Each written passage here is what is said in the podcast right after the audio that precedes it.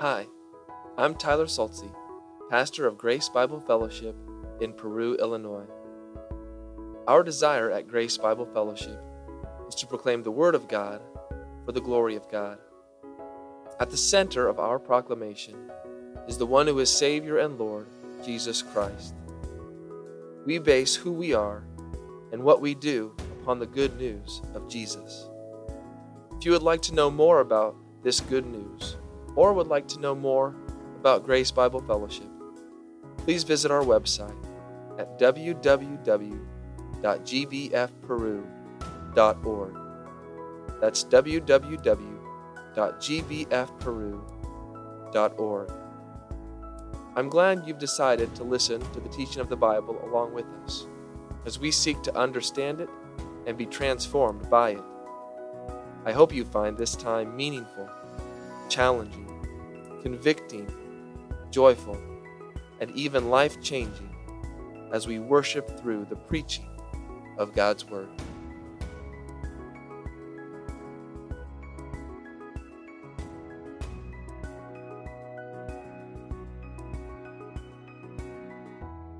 Acts chapter 15 this morning. If you're using the Pew Bible in front of you, page 924.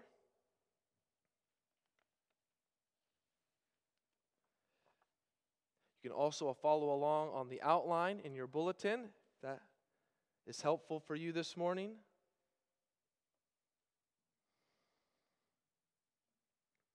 As we've been going through the book of Acts, we're reminded again and again and again of what Jesus Christ is doing in his church. That Jesus Christ died on the cross, that Jesus Christ rose again from the dead, that after he rose again from the dead, he appeared to his disciples, gave them this commission You will be my witnesses in Jerusalem and Judea and Samaria and to the ends of the earth. And that then he ascended up into heaven, and then his disciples were sent out again. And that Jesus Christ was working in his church, and we've been seeing him work in his church throughout the book of Acts. And the reason why we're talking about this is because we believe that Jesus Christ will still work in his church today, will still work in this church today, that Jesus Christ is not done. And that's what I pray for that Jesus Christ would be at work in us, that he would be at work in our church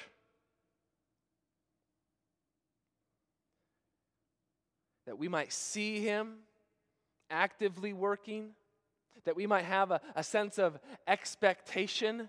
Jesus Christ is going to do something here among us and is going to do something great by the power of His Holy Spirit.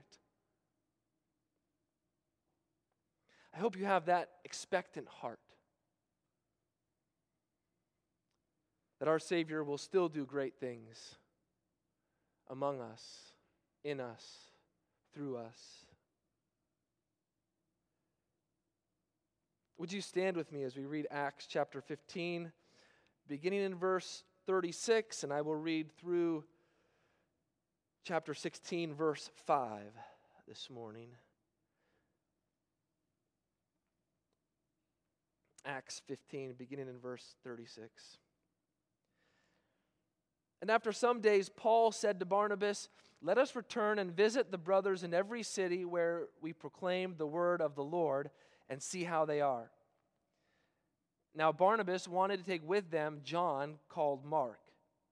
But Paul thought best not to take with them one who had withdrawn from, them, from them in Pamphylia and had not gone with them to the work. And there arose a sharp disagreement, so that they separated from each other. Barnabas took Mark with him and sailed away to Cyprus. But Paul chose Silas and departed, having been commended by the brothers to the grace of the Lord. And he went through Syria and Cilicia, strengthening the churches. Paul came also to Derbe And to Lystra, a disciple was there named Timothy, the son of a Jewish woman who was a believer, but his father was a Greek. He was well spoken of by the brothers at Lystra and Iconium.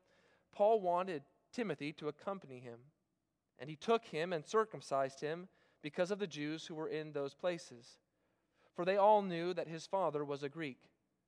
As they went on their way through the cities, they delivered to them for observance the decisions that had been reached by the apostles and elders who were in Jerusalem. So the churches were strengthened in the faith and they increased in numbers daily. This is the word of the Lord. Thanks be to God. Let's pray.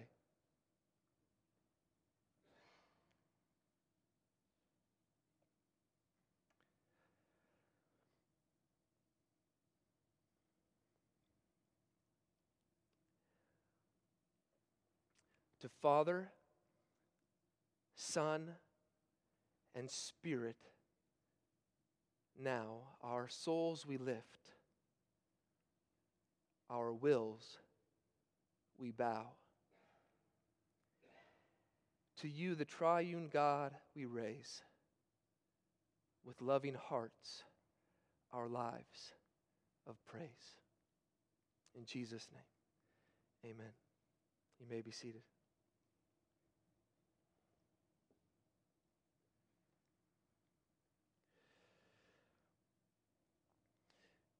Have you ever taken a long trip? A trip that lasted for an extended amount of time, and by the time that you finished your trip, you were exhausted. You were beat. You were drained physically, mentally, emotionally. It was just a difficult trip. And after you get back from that trip, you feel like you need a respite, time to regain energy, time to regain focus, recover from what you just experienced, time to rest. However, a difficult trip you might have had in your own life, I can't imagine that you would have ever faced a more difficult trip than Paul and Barnabas did on their first missionary journey. So here's a brief recap on what happened to them on this trip. They were opposed by a magician named Elymas, a practitioner of black magic. Paul very likely got sick midway through the journey. The Jews at one point were filled with jealousy and contradicted Paul and Barnabas. Persecution was stirred up against them. People plotted to harm and hurt and even kill them. They were hailed as pagan gods by a pagan people. Paul was dragged out of a city and stoned to the point where people thought that he was dead. And that does not even mention all of the miles that they traveled, not by car, but either by ship or by foot. And then when they come back from this trip, they come back to this town called Antioch, and then there's these false teachers who come into Antioch. And Paul and Barnabas contend against these false teachers, and they take another trip down to Jerusalem, 300 miles, to resolve the controversy. They resolve the controversy, and then they travel back 300 miles to Antioch. And after doing all of that, I can't imagine getting to a place where you'd say, hey, let's take another trip. But that's what Paul does. This is the beginning here of what we know as Paul's second missionary journey. And what I love here is Paul's desire. Paul says to Barnabas, Let us return and visit the brothers in every city where we proclaim the word of the Lord and see how they are. Paul was concerned for the churches. They had planted these churches, they had begun these churches, but they did not remain long with them. And now these churches were on his heart. He had a burden for them. He cares for them. He loves them. And it spurs him on to say, let's go back. Let's go on another trip. Paul, do you remember what happened to you on your last trip? Do you remember how difficult it was? Do you remember how you suffered? Do you remember how you were persecuted? Do you remember how you almost died? Yes, let's do it again. Why? For the cause of Christ and for his bride, the church. Christ loves his church, and if you are a follower of Jesus Christ, you will love the church as well not put up with the church, not tolerate the church, not dabble in the church, not resent the church, not even like the church. You will love the church. And like Paul, you will desire Christ's church to be strengthened. I believe Paul knew how important it was for the churches to be strengthened. It wasn't just enough for Paul to start the churches, he saw the need, the necessity to strengthen. And why was it that these churches needed to be strengthened? Why is it that churches still need to be strengthened? Because we are not automatically fully transformed into the people and the church that we should be. There is a great need for churches to be strengthened, and I do not think that it is a principle only for the first century. I believe it is just as much needed today. Churches need to be strengthened, and Paul and Barnabas were about to give themselves to strengthening the church. What is it that causes someone to give themselves to strengthening churches? It's because they long to see strong churches. When you want the church to be strengthened, you desire to see gospel centered, Christ exalting, God focused churches. Do you think there's a need for strong churches today? You better believe that there's a need for strong churches today. The problem and danger is that there are obstacles that would try to get in our way and keep the church from being strengthened. And we oftentimes let what appears to be overwhelming obstacles overcome us and threaten the strength of the church. This is where there has to be a determination to see the church grow and strengthen. And it's a determination that is going to have to go against the grain of the world because the world does not want to see strong churches. It wants to see weak churches with malnourished Christians who worship a small, non threatening, grandfather like God. And the world loves to tell us how weak the church is, how weak those bunch of hypocrites are. And they would love nothing more than to see a weakened church. This is where there must be determination in our hearts and in our minds. And I praise God that it is first Christ who strengthens the church. We must not pretend that any strengthening of the church, any strengthening of our church, happens apart from Him. But there are threats that we see in this passage. There are very well threats that could have hindered Paul and Barnabas and their determination. Threats that very well, if left unchecked and to themselves, could have stopped the missionary work. Obstacles that we see all too often weaken the church.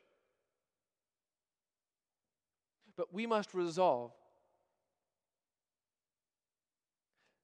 and say there must be a Christ motivated, spirit empowered motivation to see the church strengthened, to see this church strengthened. But we must be aware of the threats so as not to let these threats stop the church from being the strong church I believe that God wants this church to be. So, what are these threats? Number one,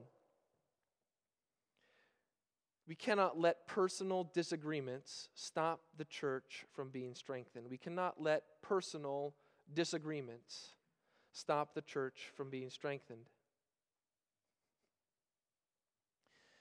We get a healthy dose of reality in these few verses. And here's the reality Paul and Barnabas are human. They are leaders in the church. Christ has been using them in great and amazing ways, but that does not make them perfect people. Paul says, hey, let's go back to check on those places where we proclaim the word of the Lord. Let's check on those churches. We see here that it is the word of the Lord that starts those churches, that saves those people. It was the preaching of the gospel that began the work, and it was the message of the gospel that brought salvation to people so that they believed, and so the church began. And this was the difficult, hard, and risky work of the ministry that Paul and Barnabas had done. And immediately after Paul says, Hey, let's go back to these churches, Barnabas says, Great idea, Paul. Let's take John Mark with us. You remember John Mark, don't you? We see John Mark here in Acts earlier. The disciples had gathered at John Mark's mother's house to pray in chapter 12. John Mark had been brought from Jerusalem with Paul and Barnabas up to the church in Antioch. John Mark was the cousin of Barnabas. John Mark had assisted them on their first missionary journey. But then John Mark deserted them in the middle of that journey. He left, he went back home. We are not told exactly why he left, but he did. And now they are about to embark on their second missionary journey, and Barnabas says, Let's take the guy who left us last time. Paul was not convinced. He thought it best and wisest not to take one who had deserted them, who had withdrawn from them, who had not continued with them in the work. Barnabas wanted to take John Mark, Paul did not. And there is a conflict between believers.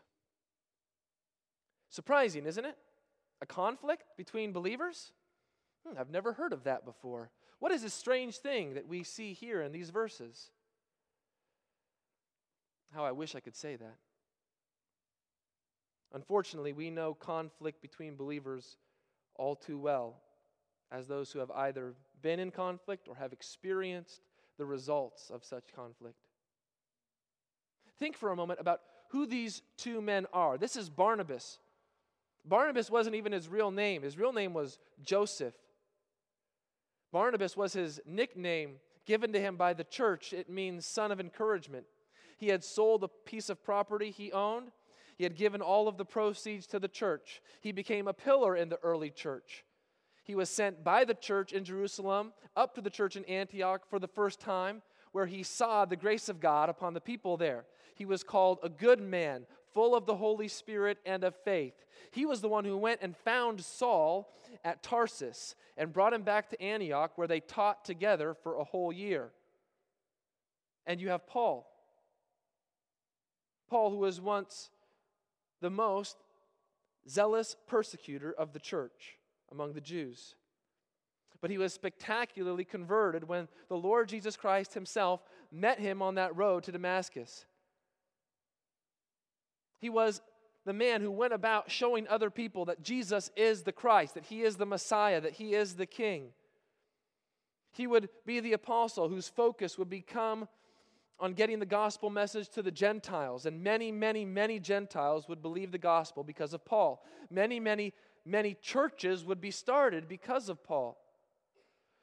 And Paul, whose writing would become a major staple in the New Testament, writing 13 books in total. These two men, Barnabas and Paul, were important men, used of God to build and establish the church to the point where their lives and their teaching are still used of God to impact lives and our souls today. These two men came to a sharp disagreement. The idea behind this sharp disagreement is that they were stirred up on the inside. They felt provoked in their hearts. How could it be that these two strong, important, powerful Christian men could have such a disagreement? Their humanity is laid bare. They were not perfect, they were still a work in progress. God was still sanctifying them. If God was still sanctifying Barnabas and Paul, there's hope for us. There's hope for me.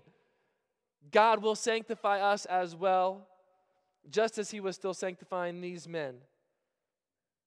And none of us, no matter where you are on the spectrum of Christianity, whether you've been a Christian for eight seconds or for 80 years, you need God to continue the work of sanctification in your life. And notice, this sharp disagreement between Barnabas and Paul was not resolved, at least not immediately.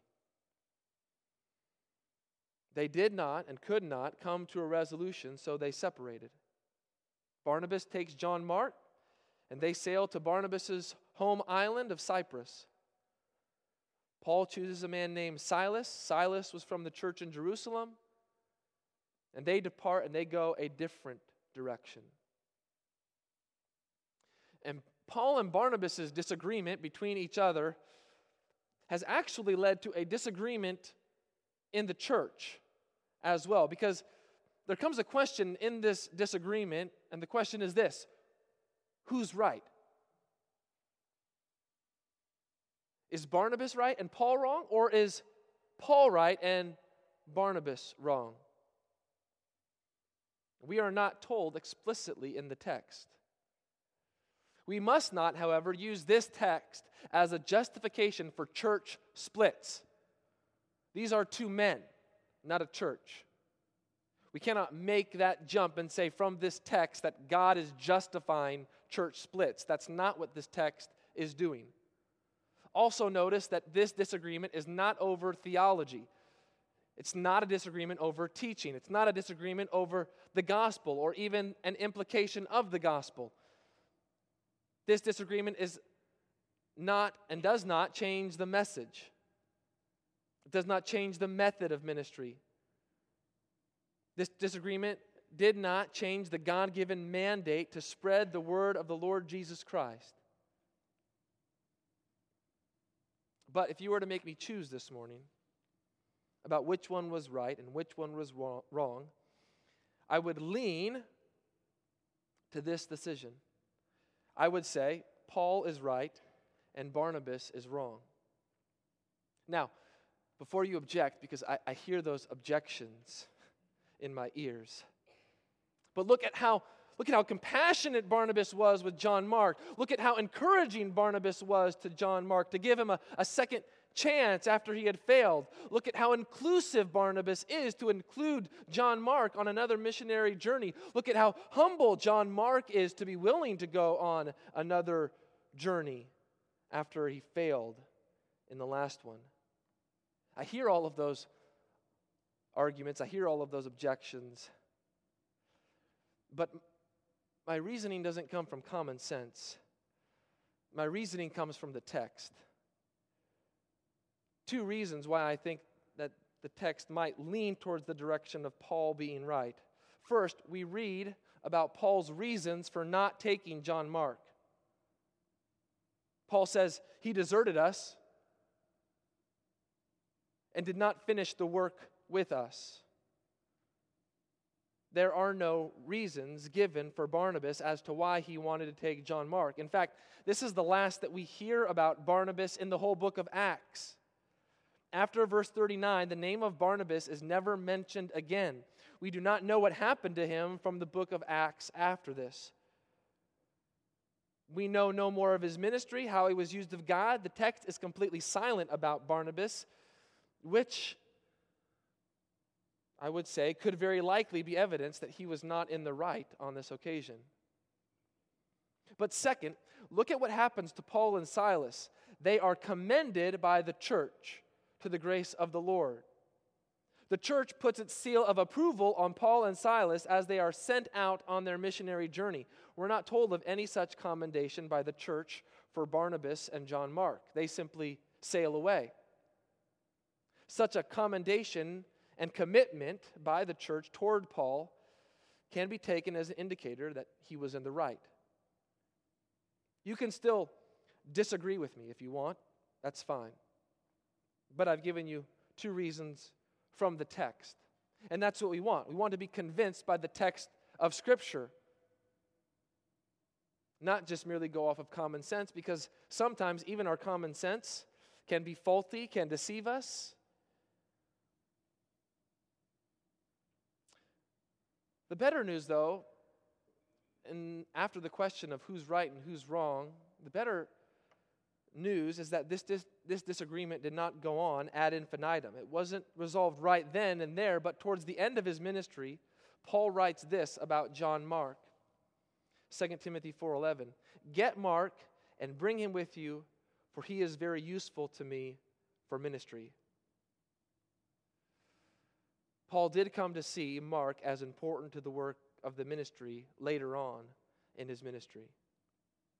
So there must have been some resolution to this conflict. This conclusion that I give to you about who is right and who is wrong, I hold with very loose hands, however, because I believe that is not the main point. If, if God wanted us to know explicitly who was right and who was wrong, He would have told us, given us a very clear answer. The point of this passage is not who should I be like? Should I be like Barnabas or should I be like Paul? I believe it's not a passage where we are given an exemplar or an example of someone's life to follow. Rather, what shines forth in this passage is the grace of the Lord Jesus Christ continues to go forth and work despite disagreements. Even disagreements cannot dampen the grace of Christ. The bigger point is this what would appear to be a setback to the work of the Lord is actually used by God to strengthen and grow churches and even multiply the work that He is doing. While Paul and Barnabas' disagreement led them to divide, they did not let their disagreement divide and destroy Christ's church. Christ's church was more important, more cherished, more sacred than their personal disagreement. How often is it possible for us to let personal disagreements hinder the work of the ministry? Fine. If you don't like it, if we can't agree, if you don't see it my way, then I'm not going to do anything. I'm going to sit here with my arms folded and have a tantrum because I didn't get my way. This is not a disagreement over theology, over message, over gospel. It is a personal disagreement that you have, not based on any scriptural support. And this is a disagreement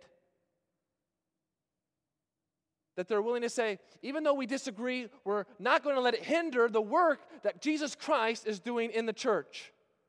And oftentimes, we let the personal disagreements that we hold on to, we elevate them maybe even to the, the level of Scripture and hold on to them simply because in our pride we would say, I know what is best. This is why Paul and Silas were commended by the church to the grace of the Lord. It was because the grace of the Lord Jesus Christ that was going to go with them and was going to go before them and do the work of strengthening in the churches that needed to be done, and they just had to be willing to go. The disagreement did not stop them from fulfilling the work of the ministry that God had given them to do. Paul and Silas were strengthening all the churches in Syria and Cilicia by the grace of the Lord. And here is what here is what the grace of the Lord Jesus Christ does, my friends. Christ completely undoes the my way or the highway mentality in the church. My way to do ministry, my way to grow the church, my hobby horse, my pet preference, my glory, my way, my way, my way. When you know Christ, when you know his greatness, he is so compelling that even personal disagreements do not and will not get in the way of what he is doing in the church. Christ is more compelling than any disagreement that we might have. Is it Christ that is compelling you? Is it Christ who is controlling you? Is it Christ who has so gripped you that even in your personal disagreements, You will not let those get in the way of what Christ is doing in the church. Let the love of Christ compel you, my friend, to love the church more than you love yourself. And even to be allowed to be used by Christ to help strengthen the church. This is what Paul says in, 2 Corinthians 5 14 through 15.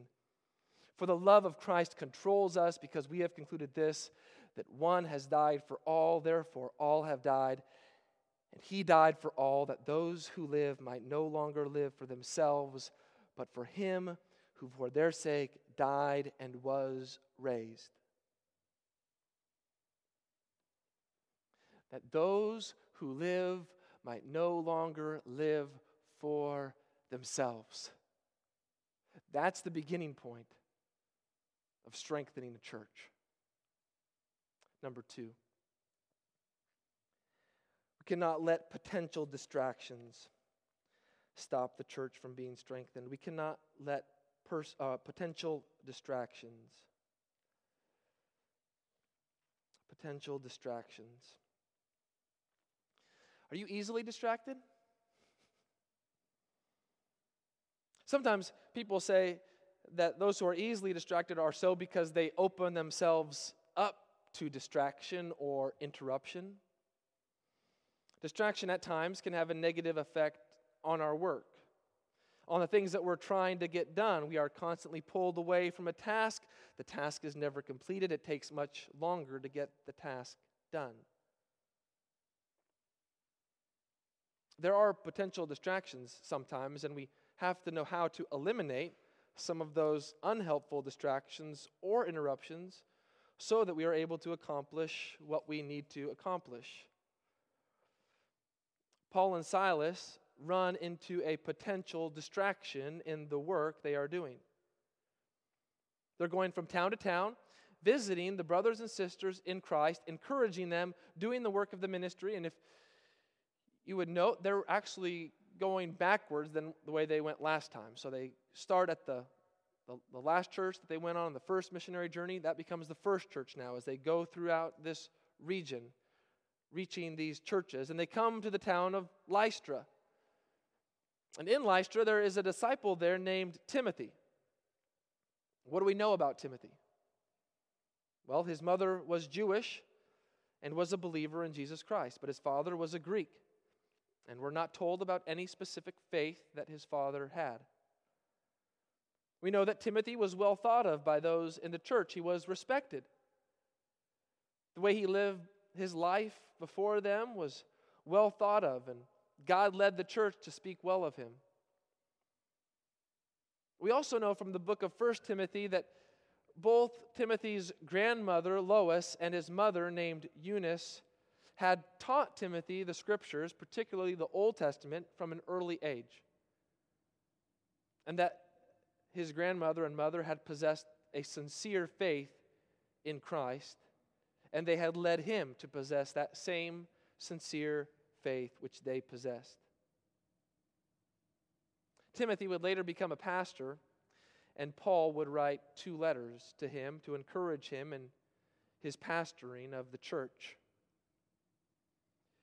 Here, Paul and Silas find him for the very first time, and Paul has a desire for Timothy to join them on their missionary journey. And Paul does something that might make us scratch our heads. Paul takes Timothy and he circumcises him. Wait a second. If you've been going with us through the book of Acts, we just read about a controversy in Acts chapter 15 over circumcision. There were Jews going to the Gentile people and telling them that in order to be saved, they had to be circumcised. They had to keep the whole Old Testament law. And both Paul and Barnabas together had pushed back against this false teaching. They were emphatic that the Gentile did not need to be circumcised in order to be saved. So, why now, only a few verses later, is Paul circumcising Timothy? When it appears that he was so adamantly against circumcision only a few verses earlier. We have to remember the context. Jews were telling Gentiles they had to be circumcised in order to be saved. What do we know about Timothy? Timothy had a Greek father, but a Jewish mother. And because he had a Jewish mother, he would have been considered Jewish. For someone who would be considered a Jew like Timothy, not to be circumcised would be an offense to other Jews. So, Timothy, being considered Jewish, meant that in order to be able to be received by other Jews, he would need to be circumcised. This is not a matter of salvation. Paul did not circumcise Timothy to add anything to his spiritual life, the eternal life that he already possessed through faith. The fact that Timothy was not circumcised would have been a potential distraction for the Jews. Not only would Timothy not be received by the Jews, but Paul's whole team could lose a hearing with the Jews. That is why it says that Paul did this, because of the Jews who were in those places, for they knew Timothy's father was Greek. So, bearing circumcision would show that he was Jewish. Paul circumcised Timothy in order to remove any potential distraction or obstacle that would keep the gospel from going forth. And Paul would regularly go into the synagogue when he arrived into a town and would have been hindered from doing that if Timothy was not circumcised. Paul's concern was to remove every and any hindrance or distraction so that people might see and savor Jesus Christ. And not only did Paul circumcise Timothy to remove potential distractions, he also told the Gentile believers in those towns where he had proclaimed the gospel the decision of the Jerusalem council. He wanted to remove other distractions that would create fellowship in the churches between Jews and Greeks.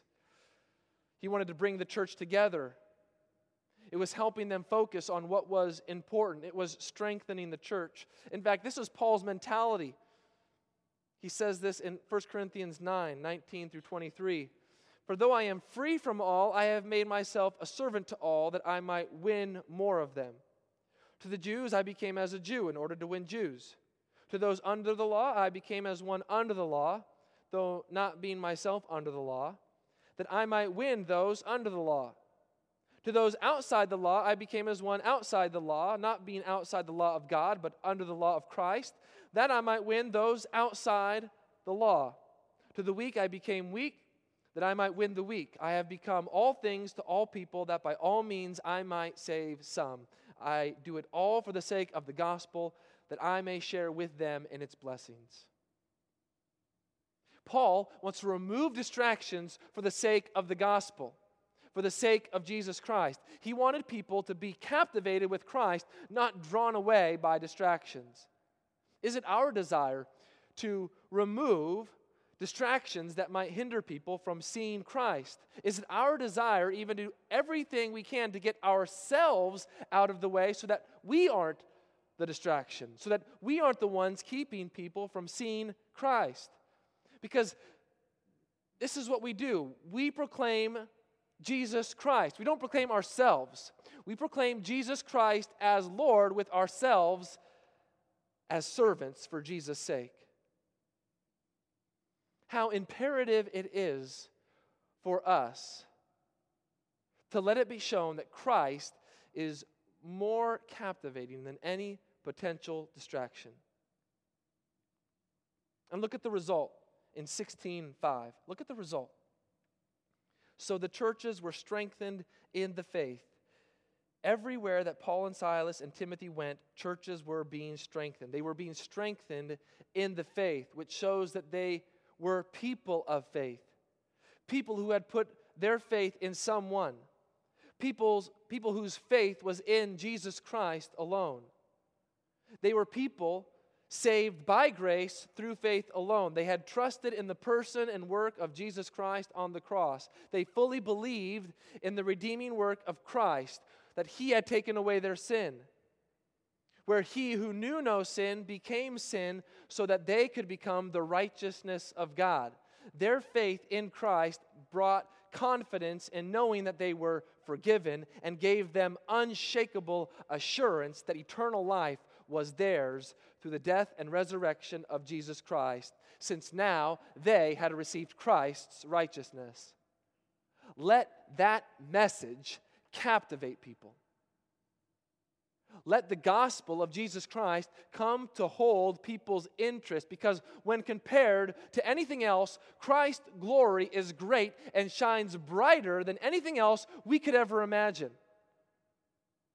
This is the Savior you must know today. It's the only way to find salvation. He is the only way to find eternal life. There is no other way than through Him. You cannot attain it yourselves. You have to believe and trust that He has done everything for you to save you and that He offers you this salvation as a gift of grace to be believed and received. And look at, look at what it says in verse 5 So the churches were strengthened in the faith. Look at those words, in the faith, for a moment, because Luke uses those words at other times in the book of Acts. He says that people were obedient to the faith. Another place he says that, that someone was trying to turn away someone from the faith. Paul at one time was encouraging the churches to continue in the faith. This is not simply a faith, one among many, not a nebulous, ambiguous, hazy faith. No, it is the faith. And the faith is based on the object of that faith, and that is Jesus Christ. Churches don't need to just be strengthened, they need to be strengthened in the faith the faith that is based on the glorious Christ. Jesus is the one who brings that obedient faith. He's the one who helps us persevere in that faith. There's nothing else for the churches to be strengthened in, my friend. It is either strengthened in the faith or it's not strengthened at all. And this was important work, necessary work that Paul and his team were giving themselves to. Churches were being strengthened, and they needed to be strengthened. They needed to be strong churches. I wonder through all of this what about, what about us? What about Grace Bible Fellowship? Do we need to be strengthened? Do we need to be strengthened in the faith? Do we even want to be strengthened in the faith? Have you ever pled with God to strengthen Grace Bible Fellowship? And if you pray and if you intercede and say, God, please strengthen Grace Bible Fellowship, but you yourself are unwilling to change, unwilling to be conformed more and more into the likeness of Christ, unwilling to let the gospel penetrate deeper and deeper into your heart and mind, I don't know how you believe that God would ever answer such a prayer. God, strengthen the church, but don't strengthen me. Don't change me. Don't make me move. Don't make me sacrifice. Don't imagine, my dear brother or sister, for one moment that great spiritual strength and influence will pour out of this church into our community and into the world if we ourselves are not being spiritually strengthened in the faith in our own lives first. Maybe what you need to pray is that God would strengthen you so that His church might be strengthened. Strong churches are made up of transforming Christians who plead for the grace of our Lord and Savior Jesus Christ to show its immeasurable strength through us, even in our weaknesses. Do you really want to see Grace Bible Fellowship strengthened? And if you are so determined, do you know what you're asking of God? Come to that final statement then in verse 5. and they increased in numbers daily. Numbers are not the goal of the church. Numbers are the natural result. Paul and Silas and Timothy were not shooting for more numbers, but numbers increased daily because Jesus Christ was strengthening his church. If we make numbers the goal, we will fail.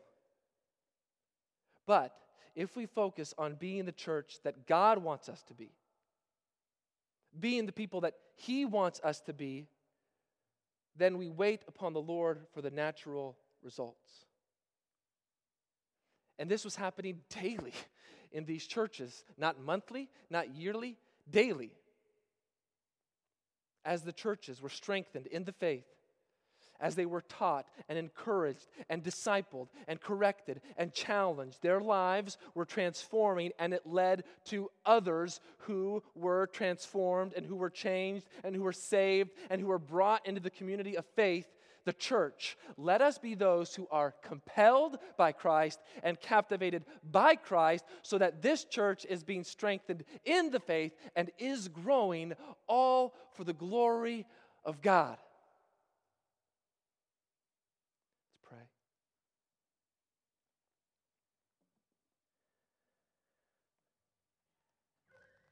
God, we need to be strengthened. We need to be strengthened by our Savior, Jesus Christ. We need to be transformed and changed. And it begins with us. It begins with me. Begins with each individual person here. Lord, let us not just pray strengthen Grace Bible Fellowship. Although we want that to happen, let us pray, Lord, strengthen me. Help me to be more compelled by Jesus Christ every day and help me to be more captivated by Him. That nothing would get in the way of that. And that then, as we, as God's people, would be strengthened together as your church and would be a strong church. Make us that, we pray. In Jesus' name, amen.